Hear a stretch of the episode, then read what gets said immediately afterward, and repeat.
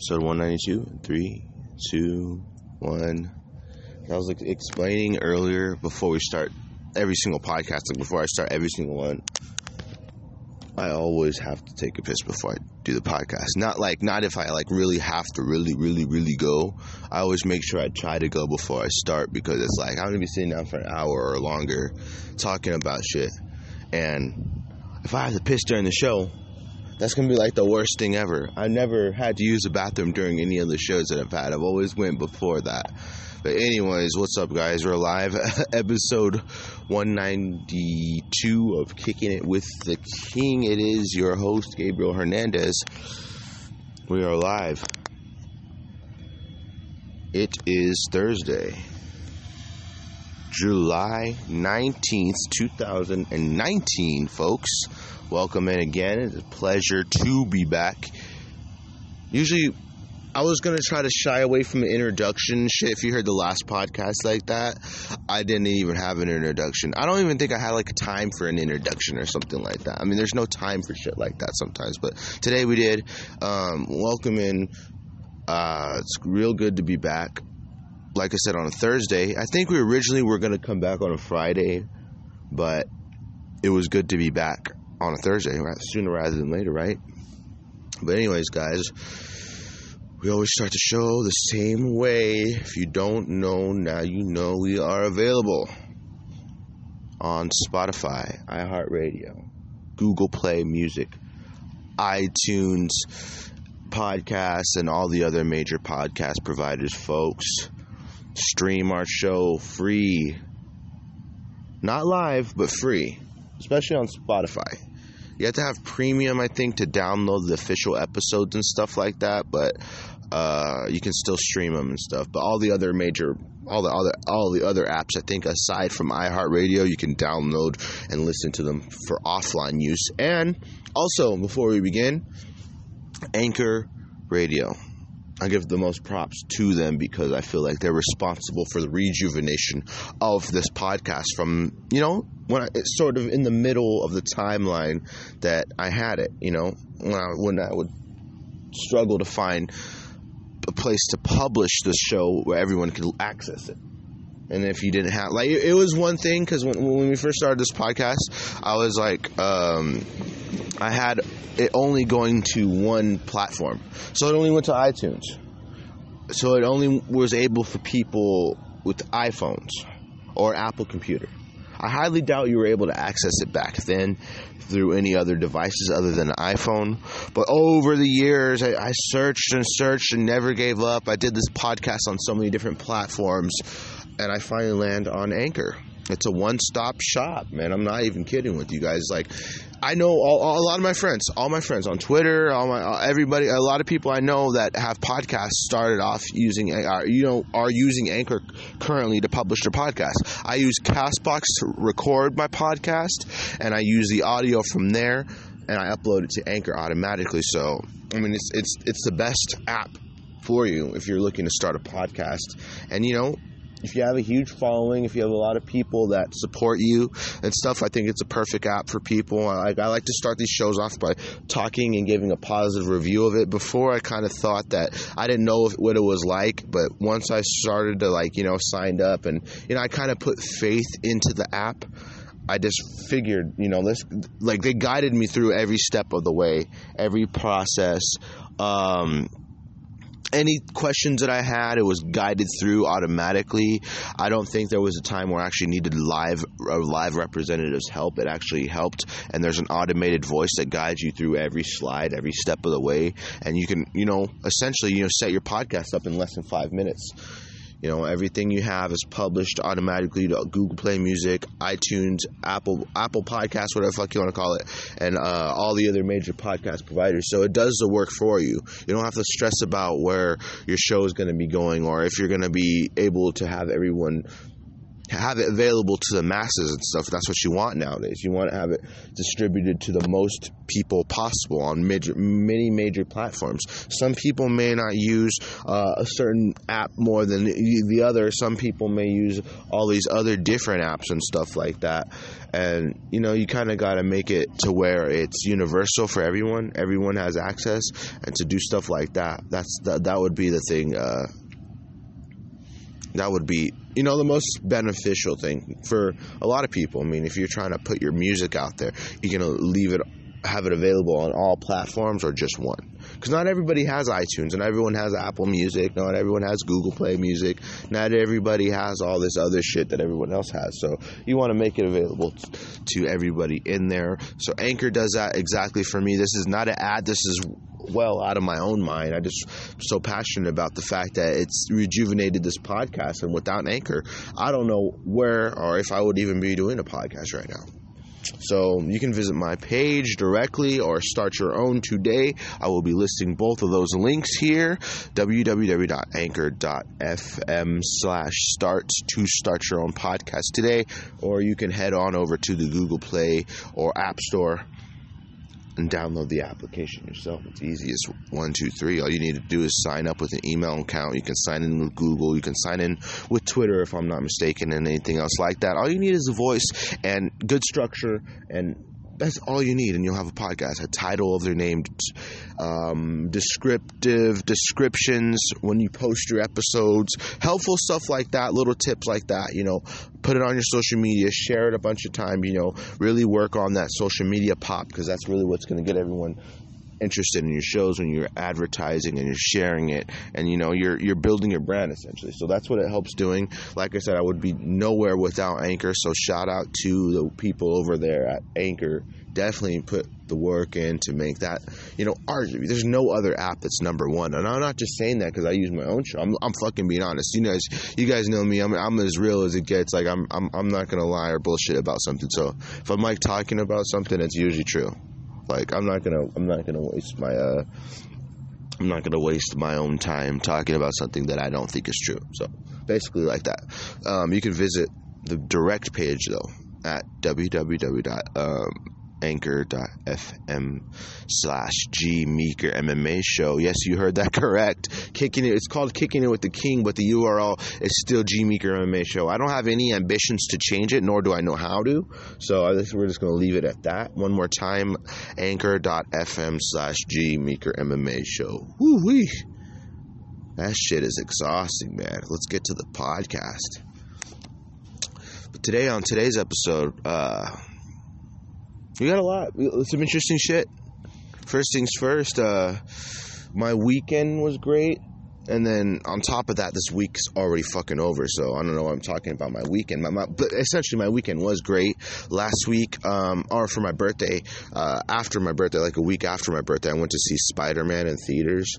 It was good, man. I seen I seen it before but under different circumstances. Like I didn't know if I was gonna have the time to be able to make it to the theaters to go and see it and stuff like that. So I was just like, fuck it. I wonder if anyone's posted any links or something to any websites that I can watch it for free on. And then I, you know, there's there's some apps and websites you can find different shit on and stuff like that. I'm sure you guys all know that. Um, so I just basically like I woke up in the morning and I just started watching it. You know, it was like seven in the morning, like a week or so, a couple weeks ago. Uh, watched it, and you know, I didn't like it I, I, did like it. I just felt like there wasn't enough action, and I also thought that it was a little too short. But you know, that was me waking up in the morning. That was me like barely conscious, having to still wake up in the morning and shit like that. And uh, and I wasn't even like fully awake when I finished watching the the entire movie. But yeah, I mean, yeah, the second time I went to straight to the theaters. I think it was a uh, it was IMAX, but um, yeah, it was great.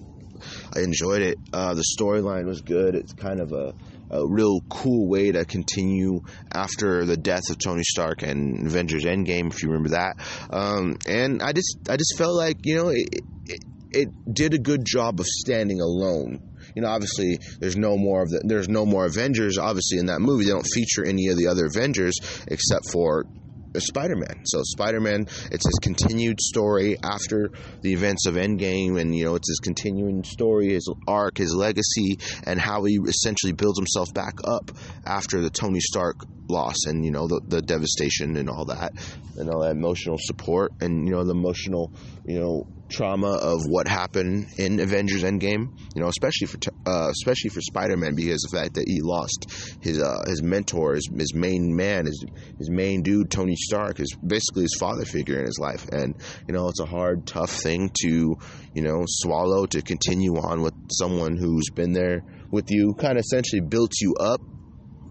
You know, he recruited him to the Avengers. That's the biggest thing he could do. So like I said, I watched it. It was good. The storyline was good. I really liked the portrayal of Mysterio.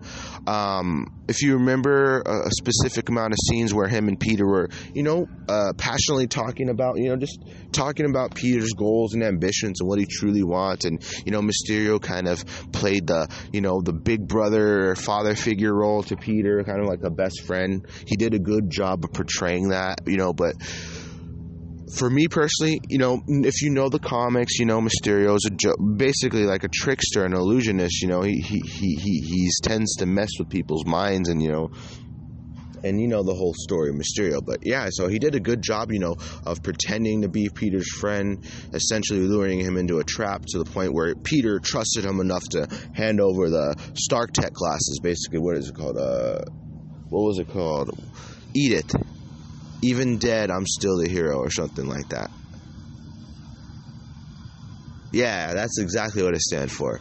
But yeah, you know, he tricked him. He sent him over. Uh, he, he he handed the glasses over. Mysterio's big plan, you know, continues to unfold, and you know, Sp- Spider-Man has to eventually get to the point where, you know, you know, he has to battle him you know, it was like it was a good movie, man. I, am not gonna sit here and give like a detailed ass description and stuff. Like, it's not completely like that fresh in my mind still, but I enjoyed it, man. I enjoyed the action. I enjoyed the, uh, you know, I just I loved how he was able to kind of carry another movie by himself. I mean, I enjoyed the first Far From Home, or not first Far From Home, but first Spider-Man, Spider-Man uh, Homecoming.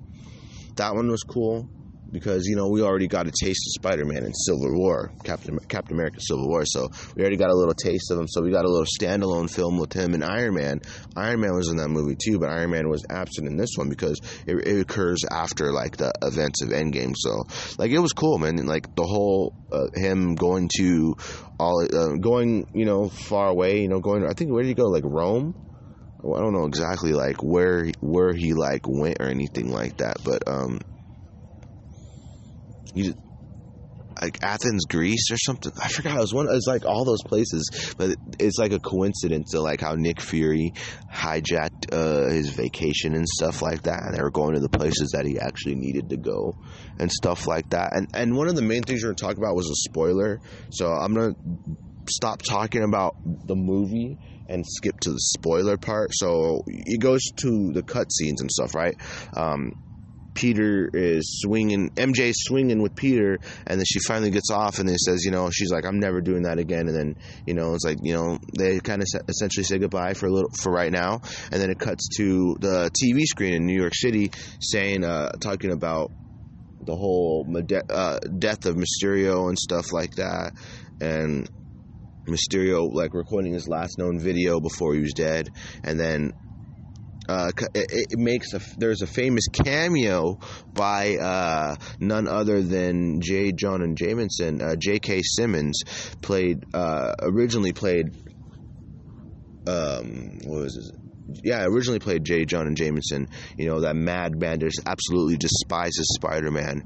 You know he he swears he's a villain and stuff. So it shows it cuts to him and he's talking about uh, Mysterio and blaming Spider Man for the death of Mysterio. I mean, well, obviously we've seen what happened in the movie, but and then how they all got the portrayal that Mysterio was his hero, but in reality it was Spider-Man that was the true hero, and that's always been a conflict with J. Jonah Jameson and Spider-Man. If you go back to the comments and shit, comics, excuse me, and shit like that, and um, you know, at the end of that little video, he says that Spider-Man's real name is Peter Parker, and it shows a picture of who Spider-Man truly is, and Peter was like, "What the fuck?" Basically, he said like he's like, "What the?" and then it just cuts off like after that. But yeah, I've seen it. I've seen it. Um, I've seen it twice technically, but the second time I think was a lot better. I think, if anything, just to sharpen up a little bit more, I can only say I've seen it once. I can go see it one more time, and I think it would work. I mean, I don't like. I mean, it's a great movie. That's the thing. And if you're really a big fan of the MCU and stuff like that, I think that it would be a good experience. I mean, I've seen Avengers Endgame three times, so why not? I, why not see this one three times? So th- third time's a charm. I may even do that after the podcast. Talk myself into it. Um, so the main thing I was going to talk about, like the whole spoiler thing, you know how he, he reveals his true his true identity and stuff. So he reveals reveals his true identity, and um, now like the world knows. So continuing on to these next movies, um, now everyone knows who Peter Parker is. He's Spider Man. But you know, I was talking with one of my friends the other day about this whole thing. I mean, it doesn't seem nearly as bad as you think it is. I mean, Peter was like, "What the fuck?" Like he was just, "Oh my god!" Like he just his his whole identity's blown. But he's a teenager.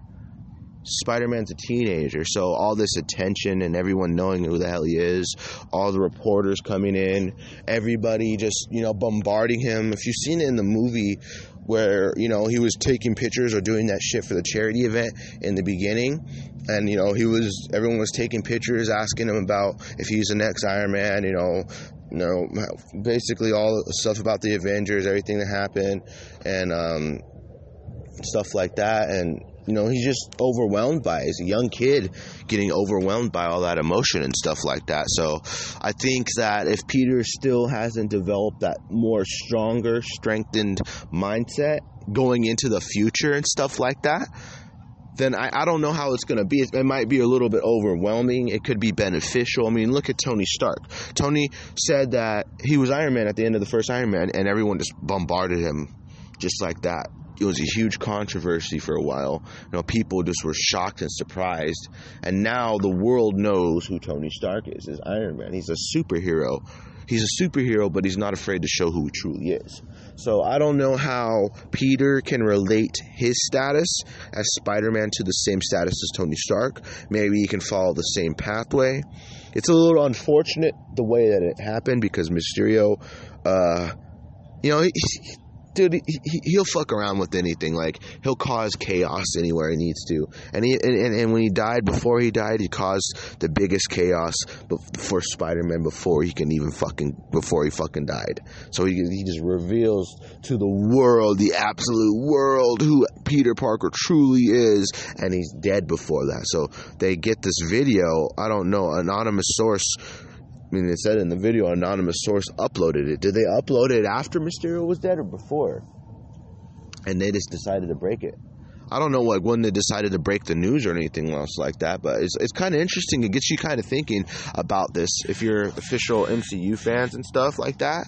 Um, it's interesting that so who is this anonymous source that uploaded? If it was mysterio then i can understand that. He's here to terrorize spider-man make his life absolutely miserable wipe him out because of what tony stark did. He said in the past everyone was they're all cheering the tony starks you know just the demise and stuff you know. They're all mad at tony stark so now they're officially all getting back at him. You see that original doctor from the first movie. Um, or not the doctor but the scientist. Where the fuck the dude's name is i don't remember. But we've seen him and everyone just you know nomadic Tony Stark, essentially. So, and you go from that to, uh, what was it?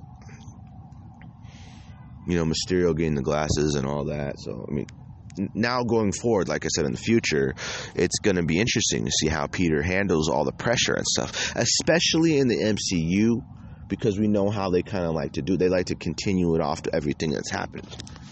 Now, I don't know how much of the events of Endgame or anything else like that, or Homecoming or Far From Home, excuse me, will will factor into the next Spider-Man films and stuff like, like that. But it's good to speculate. It definitely makes um,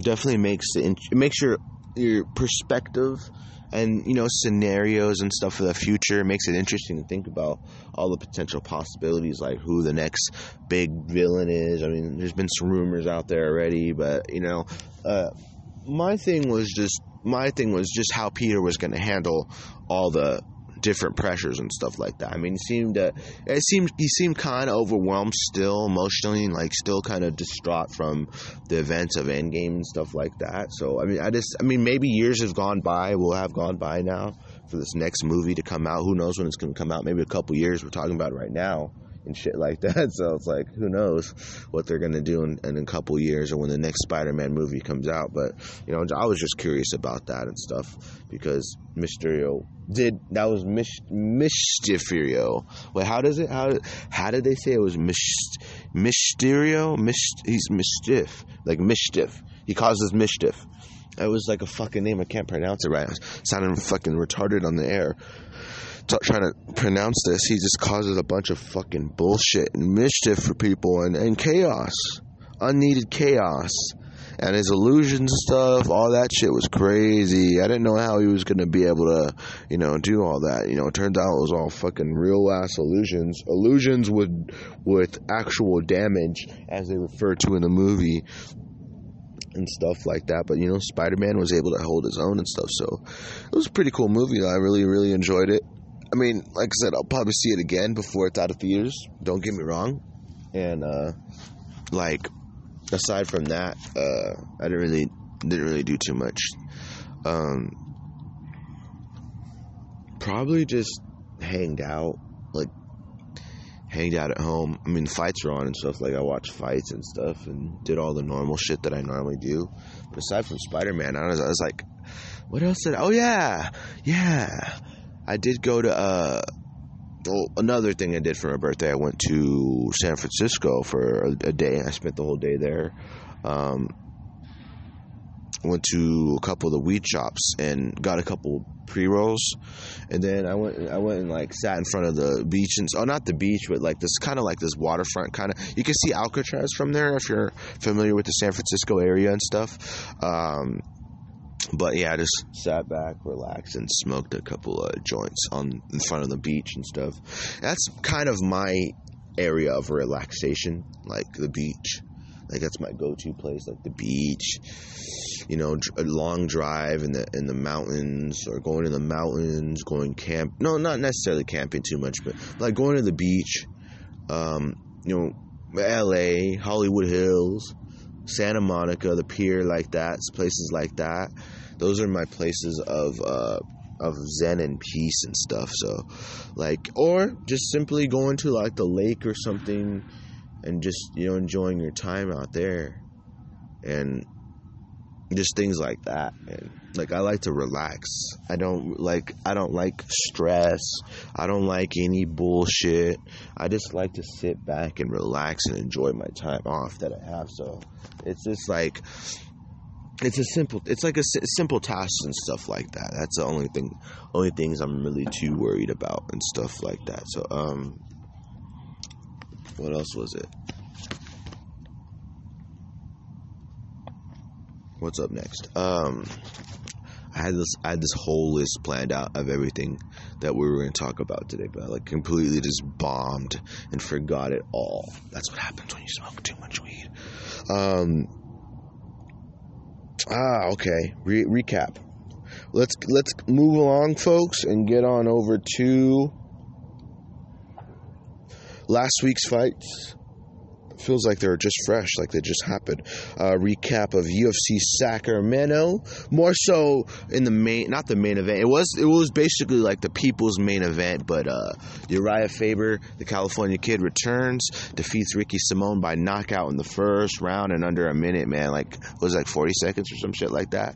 But he wins in impressive fashion. His first finish or his first TKO since his WEC days, but you know we see vintage Uriah Faber, well not vintage, we don't really see him throw power shots like that and you know starch people like that, take people out. It's essentially like a flurry of punches, eventually locking up and getting to the point of submission. Is usually what Faber is, uh, you know, known for. He has excellent submissions.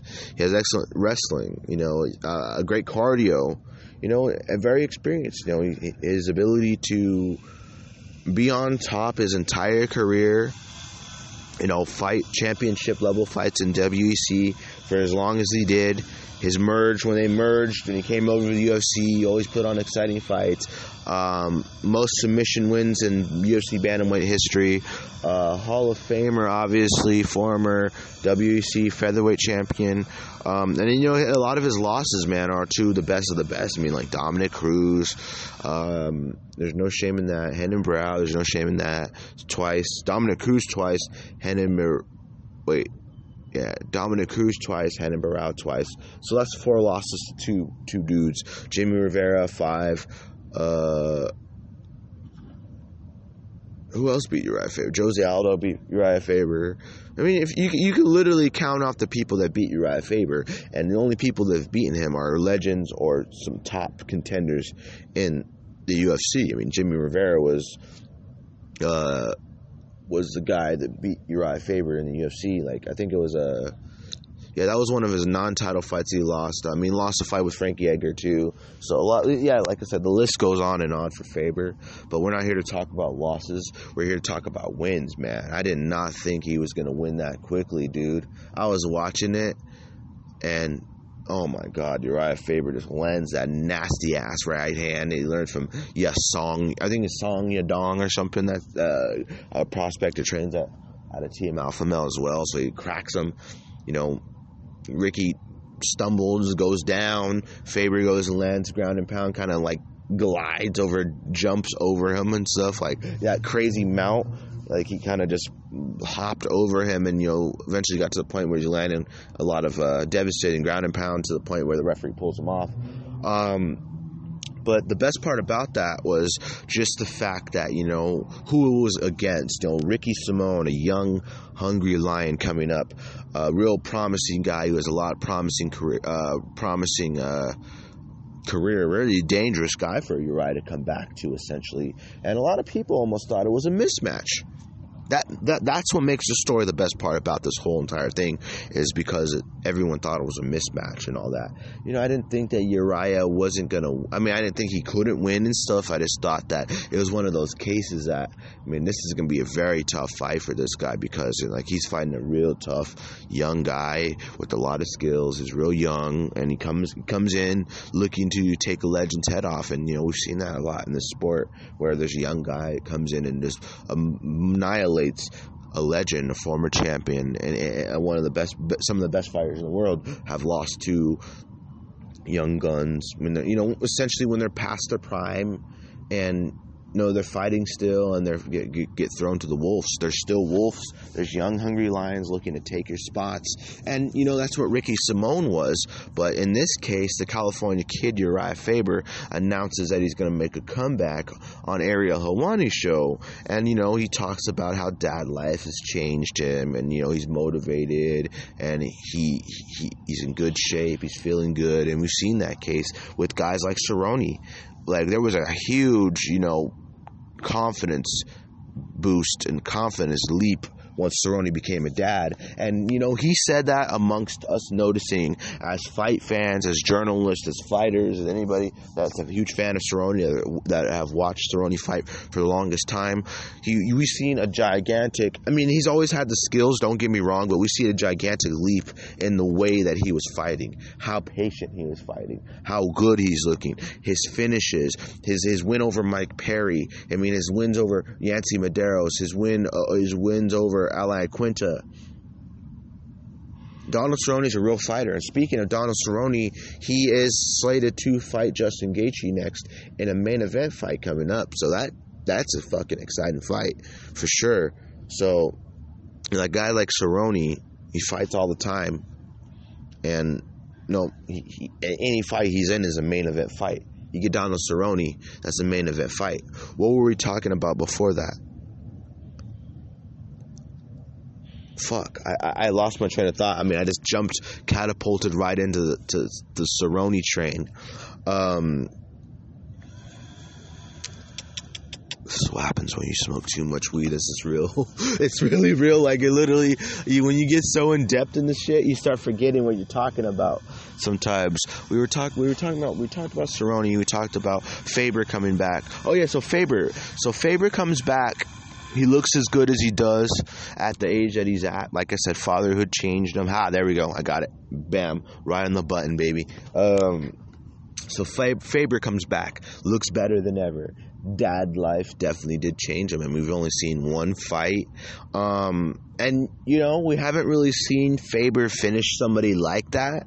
But for the most part, there, I didn't see too many things that were too different about Uriah's style. Just the fact that he landed that nasty punch and he pops some, has some serious pop in his punches like that. I mean, that was one fight. We don't know essentially how Faber is going to look. I could he could look amazing. You know, he could that could be a dud, but you know, I mean, it's not a dud. I mean, look at what he was able to accomplish. Look at what he was able to do.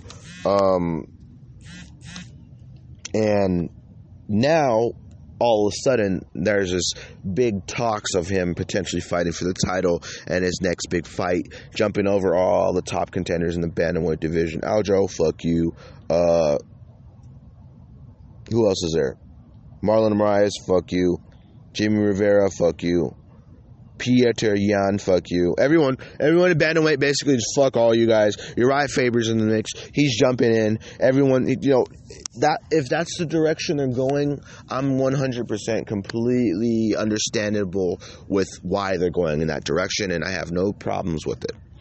It's what's going to get the asses in the seats, is what I've said multiple times over and over and over and over and over and over and over again because people need to get the facts straight. People need to understand where the UFC is coming from and how they're operating and what they're looking for and what they're looking to do. They want to put on the most exciting fights. They want to put on the most entertaining fights as well as the most stylistically, physically imposing fights like that. Exciting fights like Donald Cerrone versus Justin Gaethje. Um, the exciting fights like Nate Diaz, Conor McGregor, Masvidal versus potentially Conor. That would be an inter- interesting fight potentially that a lot of people are talking about. So um, back to Uriah Faber for a little bit. We're to talk about what could be next and what we'd like to see. Um, you know, for him, like I said, he was unranked, came back, uh, you know, looked great against a, a top, con- not top contender, but you know, a top prospect in the UFC. He looked good. Um, you know, obviously he's chomping at the bit to fight Henry Cejudo next, but now, uh, but but now, um, per Dana White, he did say yesterday that Henry will defend his UFC flyweight title next. So I think if not Uriah Faber fighting Henry Cejudo. I think, uh, I mean, obviously, like I said, they did mention this. This was a, a, fight that did come to a lot of people's minds, if I'm not mistaken. I'm obviously pretty, pr- probably pretty damn sure that this fight did come to people's minds. It was mentioned a couple times during the weekend, throughout earlier this week and stuff. But a fight with TJ Dillashaw, but TJ is currently serving, serving a, a two-year USADA suspension for the EPO for. Uh, for um, getting popped for EPO and stuff like that. So future wise, you know, like in the next three, four months, you know, you know, current present day, right now we can't talk about the TJ versus Uriah fight, but you know, Uriah is kind of in this unique position to where, you know, I don't want to see him against these regular, just normal contenders like that. I mean, I want to see Uriah Faber in the big fights. I want to see him. I want to see him in a, a little bit a bigger of a spotlight than where he was with the Simón fight. But then again, I felt like it was a main event fight. But then again, the main event of UFC Sacramento also ended in under a minute too. So, um, anyway, and also that fight in the main event ended earlier before ended earlier than the Faber fight. It was like what is it, ten seconds? I don't even remember, man. Like all I know is that it, it ended so fast. It was like it happened so fast. And Germaine Durand, I mean, lands a nasty right hand right on the jaw. Aspen Ladd goes down. Um, speaking of that, you know, like I said, congrats to Faber. Um, other than the Dillashaw fight, I really don't can't think of any big name fights for him right now. I mean, I would like to see him in a big championship fight or uh, a big five, a, a big good five round fight for him next and stuff like that. But I don't. I mean, with all these people, I mean, if we're not seeing him against the contenders, where are we going to see him? Are we going to see him fight at 145? Have a couple fun fights there. I mean, I, I know there there's guys that will you know float between 145, 155, 170, 1 155, 170 sometimes. I mean, Cerrone's notorious for doing that. Conor's done it a couple times. Obviously, Faber has. BJ Penn, or Lyoto Machida. There's the list goes on for guys who are successful at two different weight classes. Ryan Bader, heavyweight, light heavyweight champion over in Bellator. I mean, it's proven and something that a lot of people can. Uh, accomplish it just doesn't I mean if you're if you have control over your weight and stuff like that um, then you can uh, I mean, it'll be easier for you. But if you don't have, if you're if you're dead set on you know making one weight class and stuff like that, you can do that, and that's your main focus. And there's no this jumping from weight class to weight class because honestly, that would be kind of overwhelming and also draining for my body personally. So I wouldn't want to put myself through that kind of cut or anything else like that personally because I'm a real big guy and stuff like that. So I would not want to keep dropping down and dropping up and stuff like that. So. Um, let's get on over to the controversy in the main event for UFC Sacramento. Uh, you know, it, the controversy was it stopped too early? You know, better late, or better earlier than. I mean, not gonna say better late than never. I was I can't use that analogy because I don't. Who, who the fuck would want that fight to keep going? Like if late stoppage, it's rather earlier than later. I'd rather them stop it early than stop it late. To be honest with you, if I was in that position, I'd rather it be stopped earlier than late. I'm just getting, being completely honest with you. Um, the sport is very dangerous. The sport is unforgiving. The sport has its catastrophic injuries. I mean, look at look at throughout the history of MMA and the UFC history uh, and all the uh, all these other organizations where we've seen all these nasty injuries. I mean, look at Anderson Silva's knee. I mean, you know, people get broken noses, broken faces, um, fractured skulls, as you've seen over in Bellator. MVP landed that nasty knee to uh, Cyborg uh, Cyborg's head. I mean, he fucking caved his head in, dude. Uh, I mean, people's getting their arm, arms broken. I mean, look at Thiago Santos, nearly tore his whole knee off, and scientifically, it wasn't possible to be able to. I mean, doctor said he doesn't know how he was able to to move and still operate and still throw kicks with all those different fucking tears. He tore his whole fucking MCL, LCL, whatever the fuck you call it. He just tore like every single fucking thing he could tear in his leg, and yet he was still throwing those throwing those kicks and punches and stuff, and and still trying to win the fight. That shows a lot about these guys in the sport. That's why it's like one of the best sports. I mean, the best sport in the world, man. There's no other sport that's like it. Um, I just don't think. I mean, I just don't think that the, the toughness that these guys go through. It's um, it's not like anybody else. That's the thing. It's crazy. But um, yeah. So ending ending that with Uriah. Uh, we we did we talked about that earlier. I was gonna say I had one more thing to say about Uriah, but I'll talk about it later. But yeah. So like I said, you know, the sport is unforgiving, and you know, for GDR, Germaine Durandamy, Durandamy, she stops Aspen Ladd in the first round, like I was saying, like we were just saying, and you know, it was stopped early, too early I mean, I'm not going to sit here and say it was stopped too early because I see it from different perspectives, different points of view. I mean, the way she went down when she first punched her, dude, she I, that was nasty. The way she went down was like, oh, just imagine her not getting up. Like she would have that would have been a nasty face plant KO, like a nasty punch. She the way she dropped, and I was in in a heat of the moment, and like boom, that's the first thing you see. I was like, oh fuck, she's out. But then I realized she wasn't out, and you know they stopped it a little too early. But you know that power shot was nasty. That was like a flash, uh, a flash knockdown essentially. And we've seen we've seen our share of flash knockdowns and stuff where the referee would jump in and stop it too early, and then it's like you know, it ruins a it ruins a really exciting fight. You know, I mean, obviously, like I said, it's a main event fight. We'd want to see it go longer. Maybe Herb Dean just didn't want to stay in the arena or something like that. You think about that? I'm just fucking kidding. Um, but yeah, like I said, it's better for, for me from my point of view. You can agree with this if you want. You don't have to, but it, I'd rather have a fight stop too early than too late because I'm not trying to get my face beat in, get my ass kicked, take unnecessary punches. You know, too many hard shots, too many shots to the head, uh, and take unnecessary amounts of extra excessive damage when the fight could be stopped. Like if the, if you see the opportunity to stop the fight, just stop the fight, man. I, am not trying to sit in here and go. I mean, obviously it's warrior spirit and stuff like that, and and definitely would show heart. It is good to show that heart and stuff like that. But in, in, my opinion, I feel like for the longevity and for the health of these fighters, and for you wanting to keep uh, yourself relevant in the sport for longer amounts of time and stuff like that,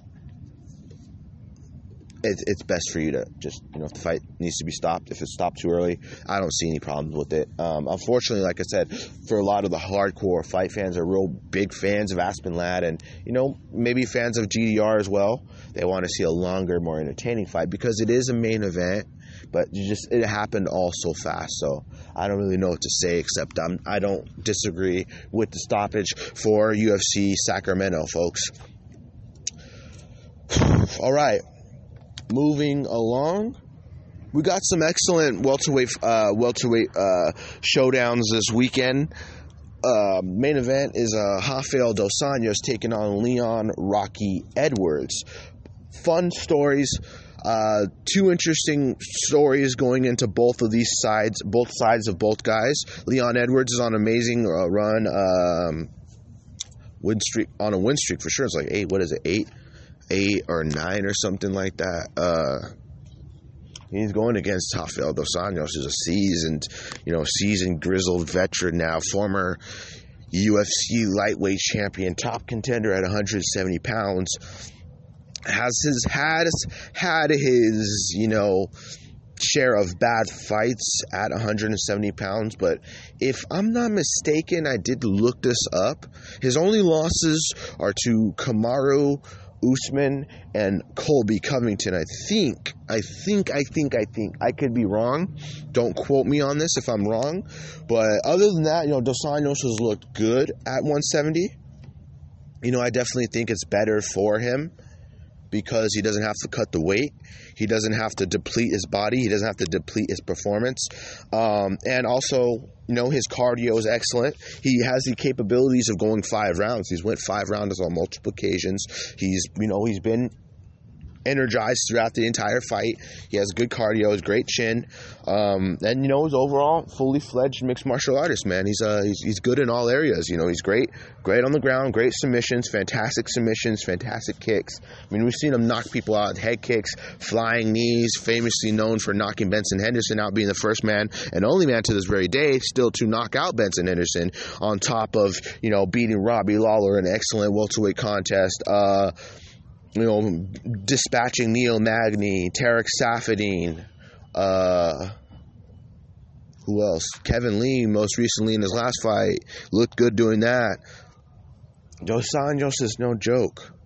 But also, Leon Rocky Edwards is no joke as well. I mean, aside from everything else that's happened, you know, with Masvidal and stuff like that. Um, you know, Leon Edwards is a serious threat. I mean, you, you, see his brother over in Bellator just murdering shop. He's wrecking shop. I don't know why our, a lot of people aren't talking about his brother, but you know, he he, he looks fantastic. I mean, he's on a, a win streak. I mean, Leon Edwards is no joke. I mean, he's beating Cerrone. Uh, who else did he beat? He beat. Uh, he beat Gunnar Nelson in his last fight. Um, why is it hard for me to remember everyone he's fought? That's not a bad thing. Not, not, I'm not. I wasn't trying to knock anybody. I'm just so many fucking people to think about. I can't think about all every single one of these motherfuckers. This is too much. But um, aside from that, like I said, his win streak, he, he's looked really good. His uh, like I said, his striking, his, striking's nasty. His punches, everything he does is nasty, man. He, he he's an elite striker. Um, one of the best strikers, you know, credential wise. If you listen, one of the best strikers, he has to be on the list for sure. Like top three, I mean, Stephen Thompson's great. Tyron Woodley's a great striker, but overall, striking wise, like beauty wise, if you look at credential wise, I mean, Tyron Woodley hits hard and stuff like that, and you know he's excellent. You know, every punch he lands, he can end it in one shot and stuff like that. But if you look at pure talent wise, like credential wise, you look at like Stephen Thompson, like karate background, excellent striker. Um, you look at um, Darren Till, excellent striker. Obviously, aside from everything else you want to say about it, the overall skill set, his striking, his pedigree, his stance, everything he does, it, it essentially great striking. I mean, got a lot of guys like that. I mean, Leon Edwards is probably one of the most purest strikers in that division. I mean, doesn't matter. You can say if I'm wrong or not. But no, I mean, if you look at it, Wise, he, he has he, he, real good technical skill. He's very technical and he's sound on his feet and he's very calm, cool, and relaxed. I noticed that when he fights. Like he, he he doesn't take any unnecessary risks. I think he I think he's like you said, he's a star for sure and I think there's not a lot of a lot of people that are talking about him because you know he's not a Conor and all that. You know, a lot of people are on the Masvidal wagon as well. I'm a huge, huge, huge, huge fan of Jorge Masvidal and stuff like that, but I try to separate fact from you know being a fan and stuff like that. You know, I love Masvidal. I, I think it was you know obviously like I've, I talked about when he went backstage with Leon, and you know obviously it's a sport, and you know people are talking. You guys are talking shit. There's emotions running through. You know, Masvidal's from Miami. You know, he's not one of those guys to really put up with all the trash talk. He's not one for trash talk or uh, too much bullshit. So obviously, unfortunately, he caught he hit Leon Edwards with the three piece. You know, three piece and a soda is what he what he refers to. But uh, you know, it's it's a sport. You guys are gonna get emotional. You guys are really you guys are gonna hate each other. You know, press conferences are gonna happen. You're gonna throw stuff. People are gonna talk about each other's moms, like Kevin Lee did to Michael Chiesa. Still can't believe that happened. He's like, shut the fuck up. Don't you ever talk about my mom. Michael Chiesa gets up, darts at him. Kevin Lee just boom, boom, boom, lands a bunch of punches. It's like, I think he landed three piece too or something like that. I don't know. I don't remember. I have to go back and watch that. But, um, you know, it's a game. It's a fight game. Everyone's gonna. You're not here to be best friends and kiss and make up after every single fight.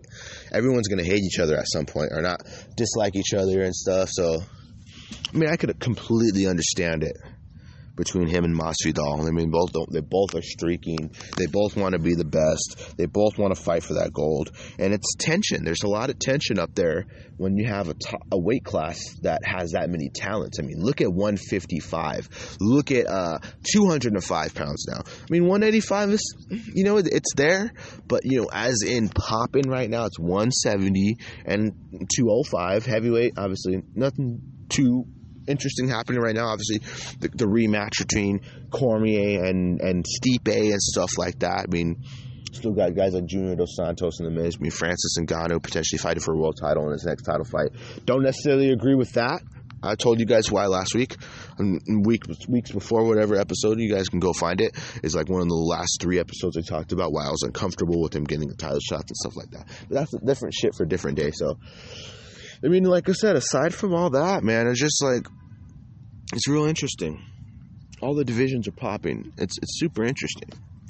So, like I said, going back to 170, Leon Edwards is is a guy to to watch. Like Dos Anjos, but Dos Anjos is going to lose come Saturday night. I mean, Dos Anjos just I mean, I don't want to say that he's going to lose. I just feel like Leon Edwards is on a different level right now. He's, he, he, he doesn't talk. He doesn't talk a lot, but he, he, he fights a lot. And he fights good a lot. So, like I said, I'm, I'm more of a fan of doing work versus talking. I'll talk because I love to talk, and that's my personality to talk about stuff and to be real open and open minded and you know clear and really you know talkative and descriptive of shit like that. But mainly, my thing is talking. My thing is working and actually doing shit behind the scenes that people don't see. Like I said, when I was like when I was talking about the podcast and quitting the podcast and stuff like that, you know, I was like I was harping too much on worrying about other people trying to find out who I was and you know worrying about doing this for other people. No, it's, it's doing it for me because my passions of the sport and my skills and what I bring to the table and the stuff that I possess that I know can be good of good qualities for people and other people of the future. Like other people, just anyone listening, anybody tuning in, anybody that's on my train, and everybody that cares about me, all my supporters, all these people in the world. I knew that I had the skills to possess it. I just wasn't recognizing the talent, and I could be working more to push my product out more, like I could have been. And there's just little things like that you could have done, done like that. You know, a lot of other factors and stuff like that went into that stuff. But we're back on track. That was just a little side note, but let's jump right back on it. You know, like I said, um, going back to Dos Anjos, is that I do feel that um, he.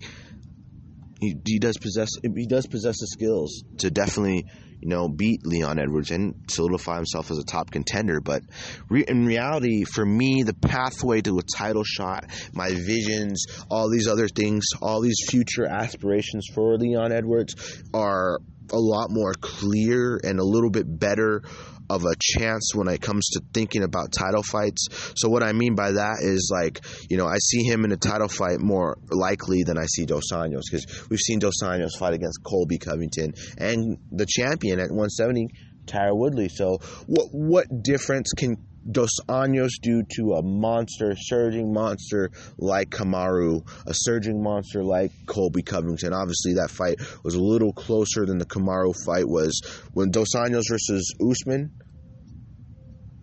fight was a lot more one-sided than the Kamaru or uh, than the Colby versus Dos Anjos fight. Because if you remember the Dos Anjos fight, Dos Anjos did eventually get some takedowns in on Colby, and I was like, oh shit and I was just like kind of nervous and stuff like that. But you know, I had thought back then if if Dos Anjos did take Covington down, which Dos Anjos has good wrestling, underrated wrestling and stuff like that too. So he, he's good in all areas. But I had originally thought like, what if he took him down in that fight? That would have been different. But you know, he, he he did it a little too late in that fight, so that spells the end for that. So the main event between Leon Rocky Edwards versus Rafael Nachos Dos Anjos. I'm just kidding. That's not his middle name or his nickname or whatever.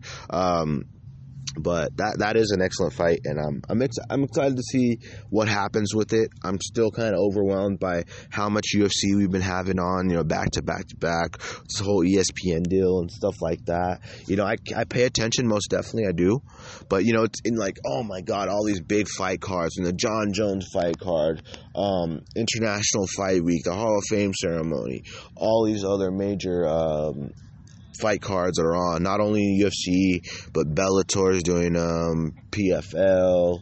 Um, more notably Bellator, especially with that featherweight tournament that they just announced, uh, along with uh, Ryan Bader taking on Cheick Kongo. Interesting fight. excited for that one. I mean, I, am excited to see Ryan Bader compete. Every time I see Ryan Bader compete, it's like you know he's a real, real, real composed guy. Really has put the work in slowly but surely throughout his entire MMA career. Now he's a two division champion.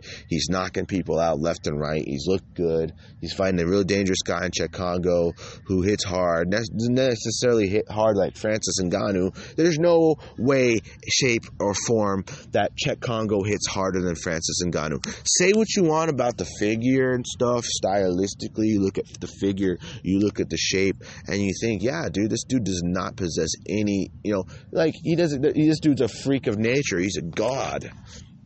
This dude will end your lights. He'll put your lights out. But you know, a lot of Cheick Kongo's wins are unanimous decision wins. I mean, look at Francis Ngannou, uh, uh, if I'm not mistaken, a majority of Francis's wins have come by knockout. If I'm not mistaken. But that's just me saying that. You don't have to don't quote me on any of this other shit like that. Um but you know, I feel that Ryan possesses more than he's more than capable of making this fight and taking this fight wherever he wants because his wrestling. His wrestling is is his strongest factor. His pace, his cardio, everything he can do. He can shut Cheick Kongo down. Now, is a big dude, way bigger than Ryan for sure. he looks like a fucking uh, action figure with all those freaking like all those freaking muscles and stuff like that. It looks like a straight up action figure, just like Cheick Kongo. I mean, just like Francis, but um, it's like I don't know. It's a different. I mean, it's a dangerous fight for sure. It's a heavyweight. Obviously, but Ryan is probably like a natural heavyweight, so he's probably like weighing 230, 220 pounds or something like that. And just, I don't know. I just don't like, I don't see, I mean, Cheick Kongo obviously has a lot of power. He does, and he can knock people out. But, you know, I, I feel like he's been fighting forever, man. He's been fighting for days, man, for years. But, you know, I feel Ryan is just at that point in his career where he, you know, he, he's, he's on a surge. He's surging. He's surging. He's looking good, and um, you know, I feel like you know just the skills that he possesses and stuff like that, and everything that he's doing right now is is, everything's right. I mean, his win over Fedor, his win over Matt Mitrione, his win over. Uh, King Mo. I mean, he he ran his way through the heavyweight tournament less than 25 minutes. And now he's a two division champion. He won the belt at 205 pounds, goes up to heavyweight, wins the heavyweight tournament.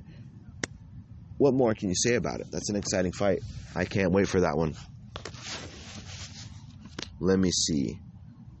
Um, I'm scared to I'm scared to click over and see what was next on our notes, but uh, we are currently at an hour though, so I think, if anything, I mean, I still feel like there's shit to talk about. That's why. But who gives a fuck if it's an hour long or it's however long we need to be. But um, yeah, some exciting fights coming up and stuff like that. All that stuff's coming up. Um, for me, you know, obviously, um, like I said, I have my own things going on. Like I said, uh, went to San Francisco. Uh, I came back. And, you know, for my birthday, I like to buy myself at least one big gift. So I did buy something I was real excited about. And I'm still excited right now for it. Um, I ordered a new iPhone. Uh, well, it's original iPhone that I had, like, back when I started, but you know, I, I like the games and stuff. I like using all the fucking emojis and you know, I like the way it looks and stuff. So I just went back and bought my original phone that I had that broke it was an iPhone, I think it was like iPhone 6 Plus. It was a gold one, but you know, those phones still operate just as well, if anything, close to the same way that the newer ones do. I'm more of an Android guy, but you know, to have two phones and be able to use use them for different things and stuff like that, you know, emails and video games and shit like that, like just normal shit that I do. I use my phones for and stuff like that. So I just thought it would be cool to get myself a little gift that I wanted. I wanted that phone for so long. It was pretty expensive, but uh, I mean it's older model and stuff like that. But I just I like to fuck around with older shit, original shit, like things like classics. Because it's like if it still works, I mean I know hella people that still have the iPhone. Their phones work perfectly still. iPhone six still operates, still works pretty good.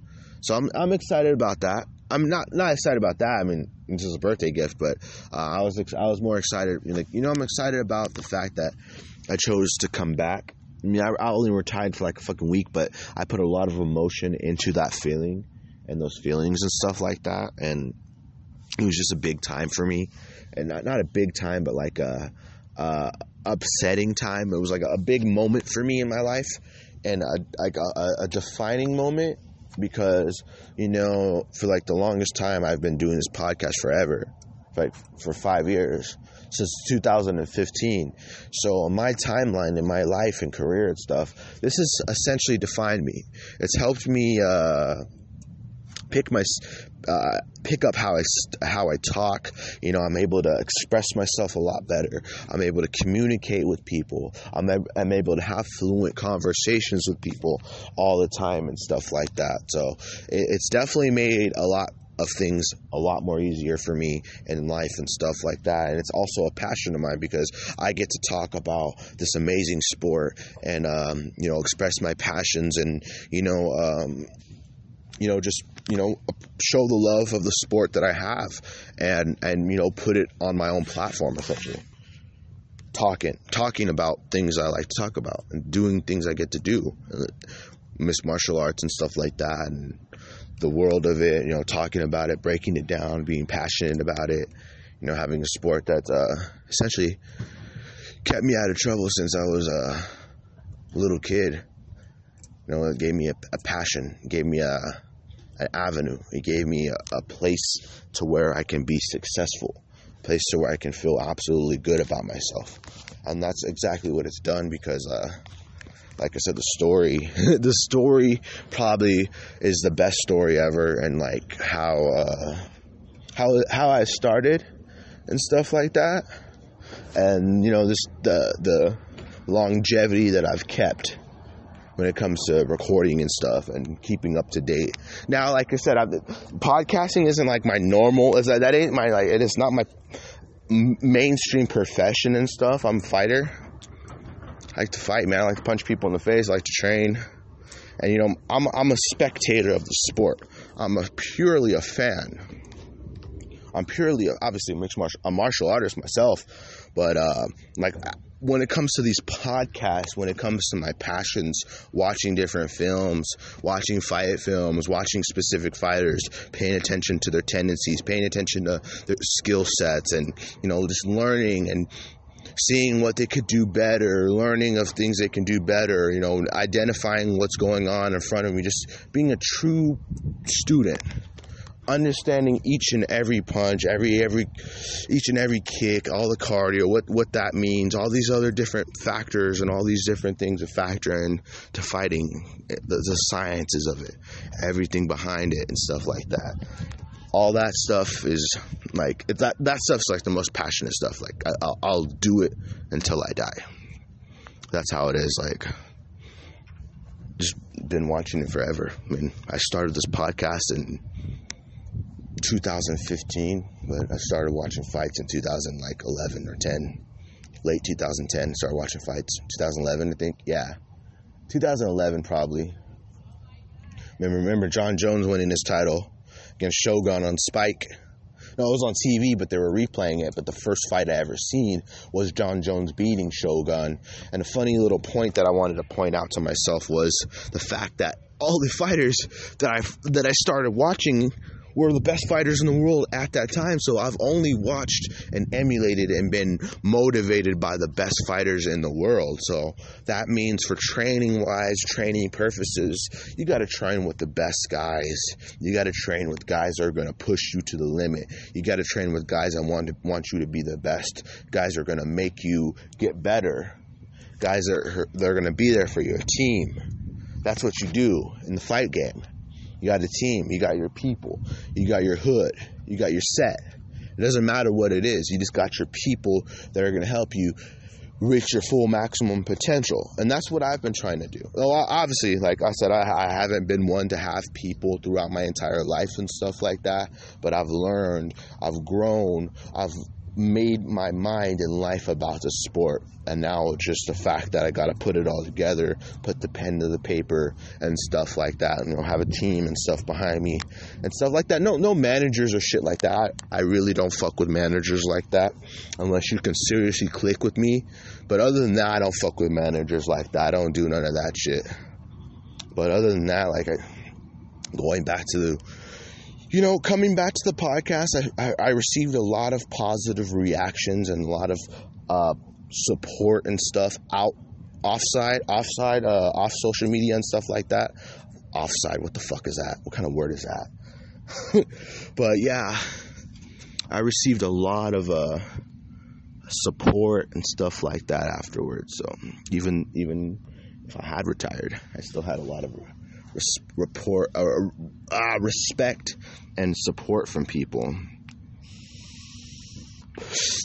which was the best part about it because you know it really shows you the people that care about you, and when you, when you see stuff like that, you, you essentially get inspired. So, I mean, I had a ride with an Uber driver who was an aspiring music artist the other day when I was in San Francisco and he was telling me about how he looks for talents that no one's looking at.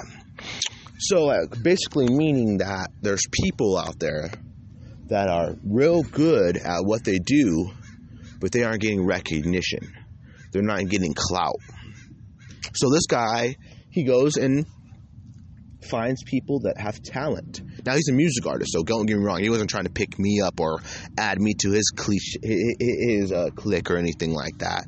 But uh, know, he was just talking about it. So he was like, "Yeah, I was telling him, and I, we, we were talking for a little bit. It was like twenty minute ride or so. So I was like, um, "Yeah, man, I was like recently just retired from my podcast, or I just stopped doing it. Well, I didn't retire. So when I was on, when I was in San Francisco, I knew I wasn't done. I told my girlfriend, I'm not done, man. I don't feel like it deep down in my heart. I never lie to myself. I never lie to my heart. I never, I'm never dishonest with myself or anything like that. But um, I just don't feel like I could commit to being done because of the shit that I keep doing that's exciting in my life. Things are developing, things are improving. I'm not going to sit back and just go without talking about it. I'm the type of guy that wants to talk about the experiences. I want to share my experiences with the world. I want to talk to people and I want to enjoy myself. That's all you got to do in life is enjoy yourself and do the things that you want to do and stuff. So that's all life is about. So I enjoy, enjoy that deeply. I enjoy it massively and there's nothing else in the world that I want to do rather than do the things that makes me the most happiest. Like I said, when I, when I so when I was when I finished talking to him, I basically said like you know he told me that the best people in the world nowadays, present day, modern day, 2019 era, you know all these pop top TV stars, podcasters, music artists, uh, actors, musicians, all these people didn't get their, their clean, fresh start they didn't jump right into being absolutely famous and well known and most famous podcast or famous fighter or whoever in the world and stuff like that. They don't get there like that. It comes with hard work, dedication. He, he, he told me all that stuff, and it's not like it was my first time hearing it. Those were things I did think about. It's just a matter of hearing it from someone else, and you know, not being so hard on yourself when it comes to these kinds of situations, because everybody wants to have that kind kind of feeling, you know, be known by people, be respected by people, have people recognize your talents and stuff like that. Because talent is priceless. You know, you find someone with some serious talent and you see this guy or girl not being sexist or anything on this podcast, but you know, the, these people, these these male or females or whoever it is, these people are so talented and stuff like that, and no one's recognizing them. So when you get those kinds of cases and stuff like that, it tends to fuck with your mind, like it did me. And it's like, you know, I don't realize the talents and I don't feel like this is for me because obviously I'm not doing anything to get anybody's attention and stuff like that. But then again, I, I, I turned my focus, I shifted my focus, I shifted my mind. Obviously, I, I just thought about the things I should be thinking about and I eliminated all the rest of the bullshit and stuff like that. And I was just like, you know what? My focus isn't about pleasing others, it's about pleasing myself, just like my fighting. You know, I'm not, I'm not gonna. Uh, my fighting's gonna speak for itself. I'm to come in. I'm going to look good. I'm going to look sharp. I'm going to hit people hard. I'm going to finish fights. And my fighting's going to speak for itself. I'm not going to come in with a mindset, oh, I can't wait to come in and please these people. No, I'm going to come in and assess my own performances. I'm going to be my biggest, own biggest critic for sure. I'm going to come in, obviously, and you know, utilize my skills and prove myself prove to myself and also prove to the masses. You know i'm not going to ignore the simple fact that there's going to be people that are going to be watching and stuff like that. But um it also means that you know it's a, it's a chip on my shoulder. That's the thing. There there is like a, a massive chip on my shoulder to perform to back up every single thing that i've always said all my confidence, all my all my motivation, all the things that I've said, you know, all the trash talk that I've talked, all the things that I've said throughout my time in the in the sport, saying how I can feel I can beat a lot of people and there's people that I just feel so untouchable and stuff.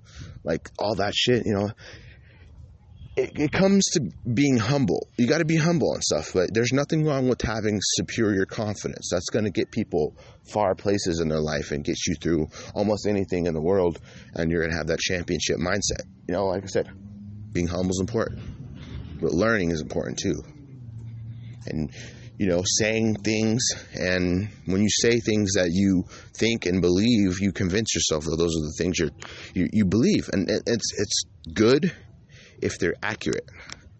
With me, they're accurate. because throughout my time in life, I've said a lot of things, done a lot of things, and you know, said I was going to do a lot of things, and I've ended up doing it because I put the work in behind the scenes, and uh, you know, I'm willing to go the extra miles and stuff like that. That's why, just in life. But like when I, uh, what was it? Yeah, so when I originally said that I was gonna um, stop doing it, it wasn't like it was like a spur of the moment, basically. Like it was a spur of the moment. I wasn't, you know, thinking the straightest I could think. Obviously, like I said, people make mistakes and uh, make decisions based off current feelings and stuff, and that's never a good thing to do because it's just, it's it's just bad because you don't you're not 100% content with your uh, answer and your solution, whatever the quote unquote solution at the time was, like, and you wish you could take it back.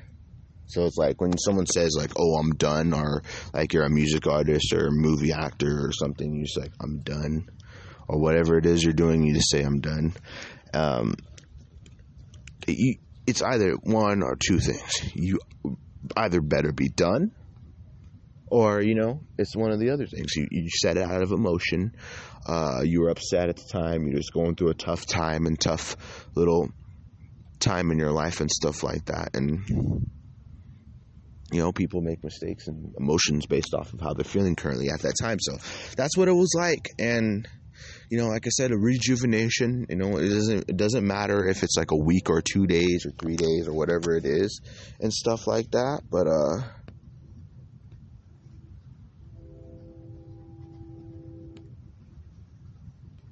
hold on. I'm texting my girlfriend back. Baby girl.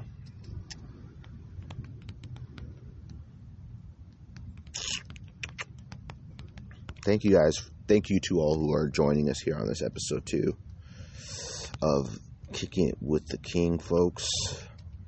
Follow us on uh, Instagram and Twitter as well at KWTK Pod, both on Instagram and Twitter. I just activated the new account for the for our podcast. Am looking to be more active on the social media for Twitter and uh, I don't know too much about. I mean, Instagram. I'm not too keen on doing shit on Instagram because the community that I follow more more so than not is stationed and more so centered on Twitter. So I'm not really going to focus too much on the in- social media for Instagram or anything else like that. and I'm just gonna, you know, focus on building up Twitter and stuff like that, and sharing links, posting links, um, re- reposting them and stuff like that, and just enjoying myself. You know, promoting the show, getting getting a lot more active and stuff on social media when it comes to that. Because I noticed for like the longest time, I didn't really post too much.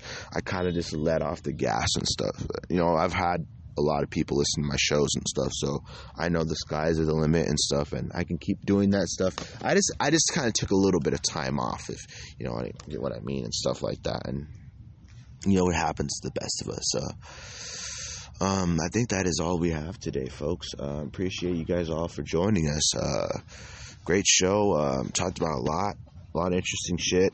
Uh, covered a lot hour 12 minutes and counting. And um, like I said, time flies when you're having fun, and we were able to get in here today and record this episode. Um, some side notes: do have a couple of guests that will be slated to come on the show in the next couple of weeks hopefully we do get uh, Josh Fulmer back tomorrow. That was one thing I did discuss. Did I reach out to him? Uh, he has some exciting things coming up too that I would let him share for the masses and the media and the fans and anyone else that's a fan of his company or fan of CBD oil. We did have that three-hour podcast at one time too, so we're very curious to see what we will be doing with that. I'm gonna be home tomorrow. Um, tomorrow's my kind of like my relax day and stuff like that. So I'm gonna do that, relax. Um, hopefully we'll get after we'll see after this podcast when I when I uh, talk to him and see if uh, if that would be the case for tomorrow because he asked me still haven't replied to the message or anything else like that. So we'll see what happens with that and um, everything else. So um, like I said, thank you guys for joining us here. Um, you can follow me on Twitter at G the King MMA 209 on Twitter as well as Instagram. The same exact thing. I'll promote my Instagram, but I won't pr- pr- promote the show's Instagram because it's too much, man. Too much social media and shit like that. So at KWTK Pod on Instagram if you want to follow KWTK Pod on Twitter, Facebook.com slash Gabriel the King Hernandez as well follow my page. It's still up, it's active. I've reactivated a lot of these other things and stuff like that for everybody to, to follow and to support, like, share, review our podcast in the App Store, iTunes Store. I will have an iPhone soon, so I will be able to subscribe in the iTunes Store as well as the Android Store or any other major podcast provider. But I'm going to have direct access to it through the iTunes Store. So, uh, or the App Store, whatever you want to call it. But uh, like I said, um, thank you guys for tuning in. You can follow our podcast on our, you know, follow, support, like, share, review, www.anchor.fm slash uh, gmeeker MMA show. Support this podcast. Um, also, uh, visit, uh, what, what's it called? Visit my page too at www.anchor.fm slash gmeeker MMA show. Like I did say earlier, it is called Kicking It With The King, but our URL is gmeeker MMA show still. And uh, everything else is the same. So, like I said, we had a great show today. It was a lot of fun. Real excited. Real exciting. Lots of knowledge dropped. And we will continue to drop knowledge. Like I said, I'm back. I essentially never left just you know we all have times in life where we do that. We go through things we get better and we come back. And i will come back. I have come back. But anyways guys until next time we'll be back next week. G maker mma out baby. Or g the king mma 209 out baby. Change the name so many times it's like hard to keep the same slogan going. But anyways we'll be back next week